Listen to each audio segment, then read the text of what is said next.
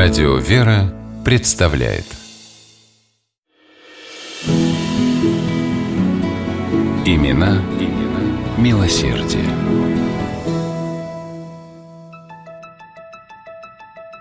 Солнечным пасхальным утром 1902 года вихрастые ребятишки высыпали после службы из Смоленского собора города Белгорода. Гомоня и весело смеясь, они подхватили узелки со священными яйцами, куличами и побежали в церковную богадельню для инвалидов и нищих. За ними не спеша направился Михаил Васильевич Мачурин, известный городской благотворитель. Радостно встречали своих гостей обитатели Дома презрения. Благодарили своего благодетеля за недавний ремонт.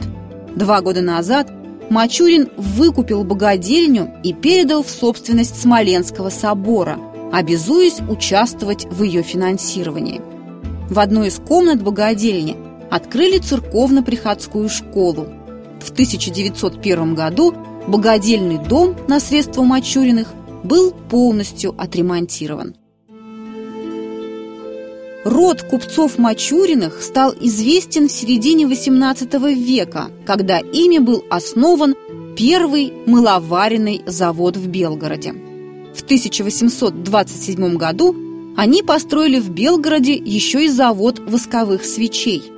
Продукция завода пользовалась огромным спросом, во многом потому, что свечи делались из чистого пчелиного воска, без добавления парафина, как на других предприятиях. Дело Мачуриных процветало и расширялось.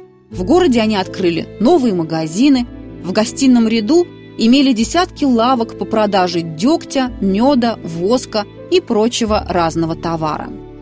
Из заработанных честным трудом капиталов Мачурины не скупились выделять средства на развитие города, строительство и ремонт храмов.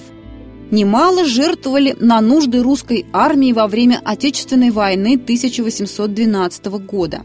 Многие представители рода Мачуриных играли большую роль в жизни Белгорода. Среди них были городской голова, бургомистры в городском магистрате, гласные и члены различных комиссий в городской думе.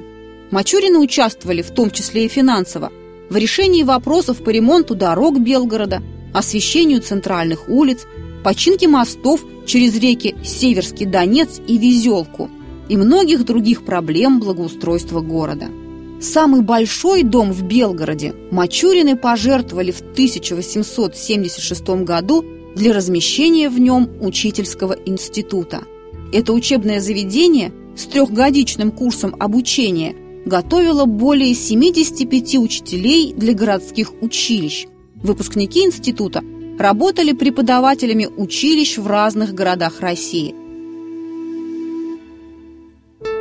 За большой вклад в развитие города и щедрую благотворительность около 20 представителей рода Мачуриных получили самое уважаемое звание – потомственный почетный гражданин Белгорода. Одним из самых видных и щедрых представителей купеческой династии Мачуриных был Михаил Васильевич. Мачурин успевал все – и управлять производством, и вести успешную торговую деятельность, и выполнять обязанности городского головы, и быть в течение 27 лет старостой Смоленского собора. Михаил Васильевич не жалел личных средств на нужды собора, возобновил верхнюю церковь, заказал новый иконостас, закупал богослужебную утварь по мере необходимости. Помогал Смоленской церкви и родственник Михаила Васильевича, купец Михаил Константинович Мачурин. Не являясь прихожанином Смоленского собора, Михаил Константинович в 1825 году на свои собственные средства отделал под мрамор всю верхнюю часть собора, а в 1839 году в нижней части устроил новый предел в честь своего ангела, архистратига Михаила. В советское лихолетие Смоленский собор, в который Мачурины вложили так много усилий, был закрыт и заброшен. К счастью, сегодня храм восстановлен, и жители Белгорода могут помолиться и вспомнить своих земляков, купцов Мачуриных, столь много сделавших для родного города.